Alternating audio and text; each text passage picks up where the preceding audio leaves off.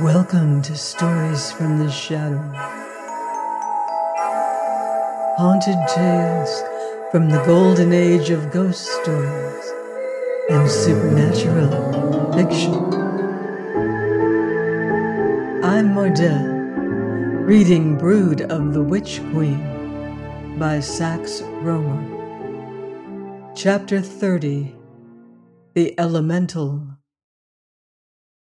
at dusk that evening, Dr. Cairn, his son, and Myra Duquesne met together in the library. The girl looked rather pale. An odor of incense pervaded the house, coming from the doctor's study, wherein he had locked himself early in the evening, issuing instructions that he was not to be disturbed.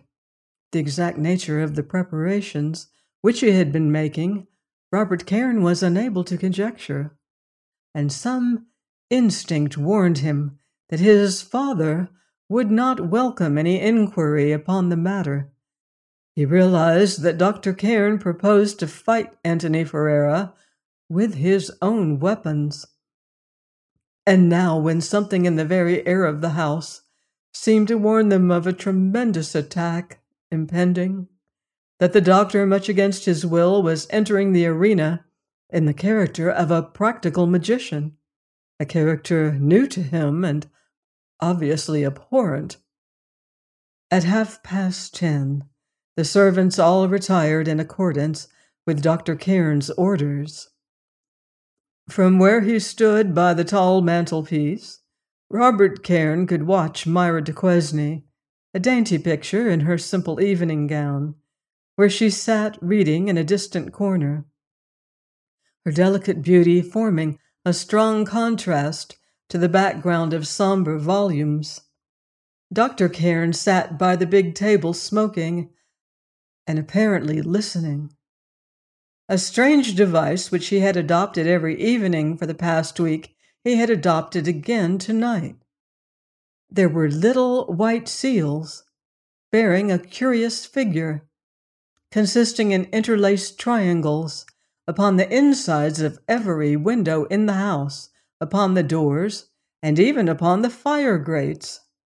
Robert Cairn at another time might have thought his father mad, childish, thus to play at wizardry, but he had had experiences which had taught him to recognize that upon such seemingly trivial matters great issues might turn, that in the strange land over the border there were stranger laws, laws which he could but dimly understand. There he acknowledged the superior wisdom of Dr. Cairn and did not question it. At eleven o'clock, a comparative quiet had come upon Half Moon Street. The sound of the traffic had gradually subsided until it seemed to him that the house stood, not in the busy West End of London, but isolated Apart from its neighbors, it seemed to him an abode marked out and separated from other abodes of man, a house enveloped in an impalpable cloud, a cloud of evil, summoned up and directed by the wizard hand of Antony Ferrara, son of the Witch Queen. Although Myra pretended to read, and Dr. Cairn, from his fixed expression, might have been supposed to be preoccupied, in point of fact, they were all waiting with nerves at the highest tension for the opening of the attack.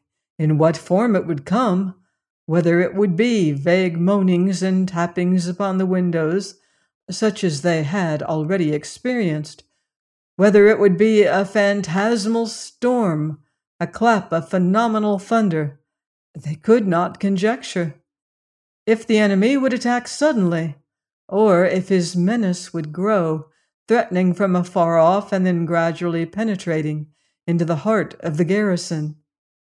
It came then suddenly and dramatically. Dropping her book, Myra uttered a piercing scream, and with eyes glaring madly, fell forward on the carpet, unconscious. Robert Cairn leapt to his feet with clenched fists. His father stood up so rapidly as to overset his chair, which fell crashingly upon the floor. Together they turned and looked in the direction in which the girl had been looking. They fixed their eyes upon the drapery of the library window, which was drawn together. The whole window was luminous, as though a bright light shone outside, but luminous as though that light were the light of some unholy fire. Involuntarily, they both stepped back, and Robert Cairn clutched his father's arm convulsively. The curtains seemed to be rendered transparent, as if some powerful ray were directed upon them. The window appeared through them as a rectangular blue patch. Only two lamps were burning in the library, that in the corner by which Myra had been reading, and the green shaded lamp upon the table. The best end of the room by the window then was in shadow, against which this unnatural light shone brilliantly. My God, whispered Robert Cairn, that's Half Moon Street outside. There can be no light. He broke off, for now he perceived the thing which had occasioned the girl's scream of horror. In the middle of the rectangular patch of light, a gray shape, but partly opaque, moved, shifting luminous clouds about it, was taking form, growing momentarily more substantial. It had some remote semblance of a man, but its unique characteristic was its awful grayness. It had the grayness of a rain cloud, yet rather that of the column of smoke, and from the center of the dimly defined head, two eyes, balls of living fire, glared out into the room. Heat was beating into the library from the window, physical heat as though a furnace door had been opened, and the shape, ever growing more palpable, was moving forward towards them, approaching, the heat every instant growing greater. It was impossible to look at these two eyes of fire. It was almost impossible to move.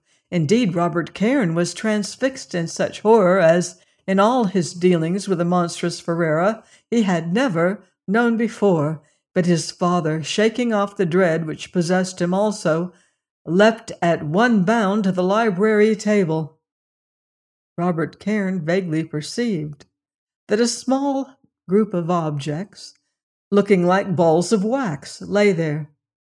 Dr. Cairn had evidently been preparing them in the locked study. Now he took them all up in his left hand and confronted the thing, which seemed to be growing into the room, for it did not advance in the ordinary sense of the word. One by one, he threw the white pellets into that vapory grayness.